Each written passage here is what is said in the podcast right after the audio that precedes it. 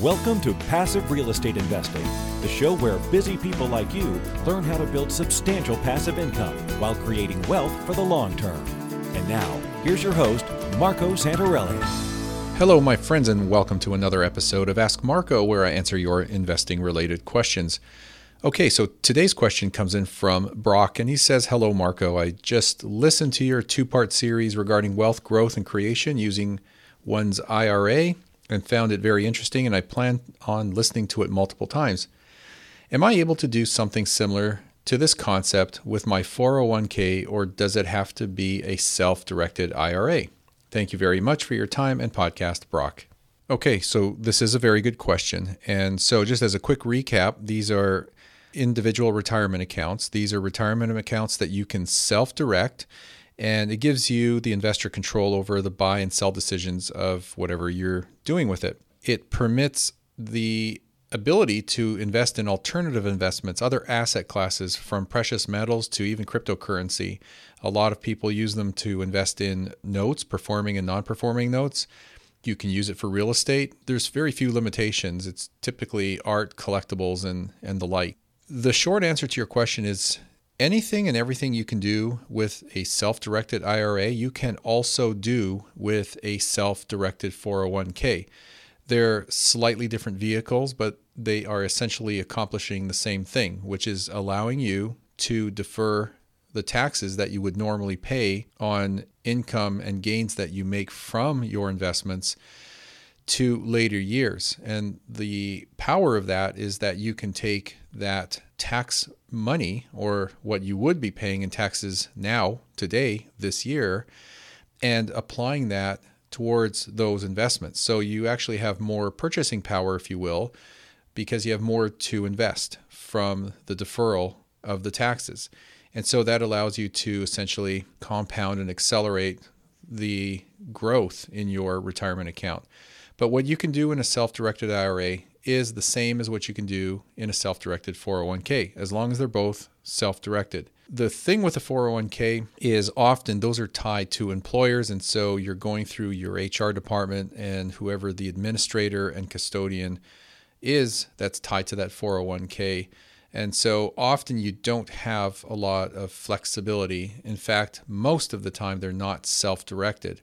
So you need to actually talk to your employer or HR department to find out if it can be self directed and if it can, what you need to do. Sometimes they'll just tell you that it can't, when in actuality, it can be some of the time. I know they don't like to turn it into a self directed account because it's more administrative work. And sometimes it's just outside the lane of where they want to operate that 401k. Now, if you leave the employer, then the 401k comes with you. It goes along with you. You don't have to cancel it. You don't have to liquidate what's in the 401k. It just becomes a 401k that is now attached to you and you are responsible for it. Your employer has nothing to do with it anymore. And if you were getting contributions where you would get a match, so for every dollar you put in, they would put another dollar or 50 cents just as a match in your contribution, you obviously lose that because you're no longer with that employer. So now you have the ability to convert that 401k into a self directed 401k of some kind, such as a solo 401k. I would just go back to the recent podcast episode about this topic. In fact, I think I turned it into a two part episode just because it was so long with so much detail. But it's worth going back to listening to that because we talk about wealth growth and creation strategies using self directed retirement accounts. That is basically the long and the short of it just some last comments here. Self directed IRA is held by a custodian that you choose. So they essentially hold the IRA assets and execute the purchase and sale agreements or whatever paperwork is required for the investments that you make. So they're essentially handling that retirement vehicle on your behalf.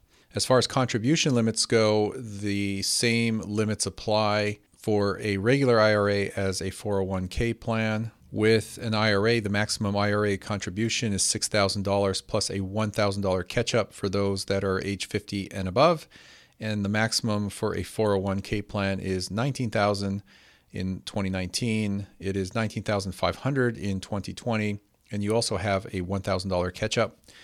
the withdrawal rules uh, are also the same. At age 59 and a half, you will trigger a 10% early withdrawal penalty if you withdraw from those retirement accounts before age 59 and a half. So that's kind of the uh, line in the sand. So after 59 and a half, there is no early withdrawal penalty. Uh, required minimum distributions begin at the age 70 and a half.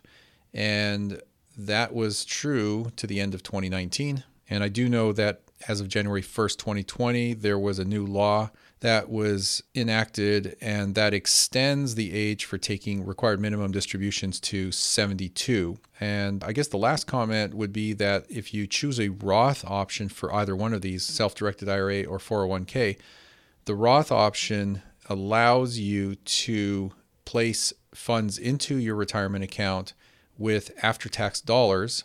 And the rules are pretty much the same, but the benefit is is that when it comes time to make your distributions or your withdrawals from these accounts, they are essentially tax free. So you're paying the tax on the front end, but you're now not paying taxes when you make your withdrawals later. So to me, that's a math question. Does it make more sense to put money into your retirement accounts after tax on the front end and make some good decisions and investments along the way and then be able to take those out later tax free? Or do you think it makes more sense to put the monies in now before tax, defer the taxes, and then take advantage of that deferred tax in terms of the dollars you can invest, and then later pay the taxes on the distributions you take out of your self directed IRA or 401k? All right, that was a mouthful. Anyway, I hope that helps, Brock. Thanks for the question. If you have a question about real estate investing or finance and you'd like to try to get me to answer on the show, because I'm getting inundated with these questions, but I love them, so please keep them coming in, just go to passiverealestateinvesting.com or askmarco.com, submit your question, and I will do my best to get to it. And I'm going to try and do them a little bit faster and a little more often. If you haven't already subscribed, remember to do so. Just click the subscribe button. Thank you for listening, and I will see you on the next episode. Are you having a hard time finding great investment properties? Unfortunately, the best deals are rarely found locally. Successful investing begins with the right properties in the right markets. Norada Real Estate provides everything you need to invest in the best deals across the U.S. Our simple, proven system will help you create real wealth and passive monthly cash flow.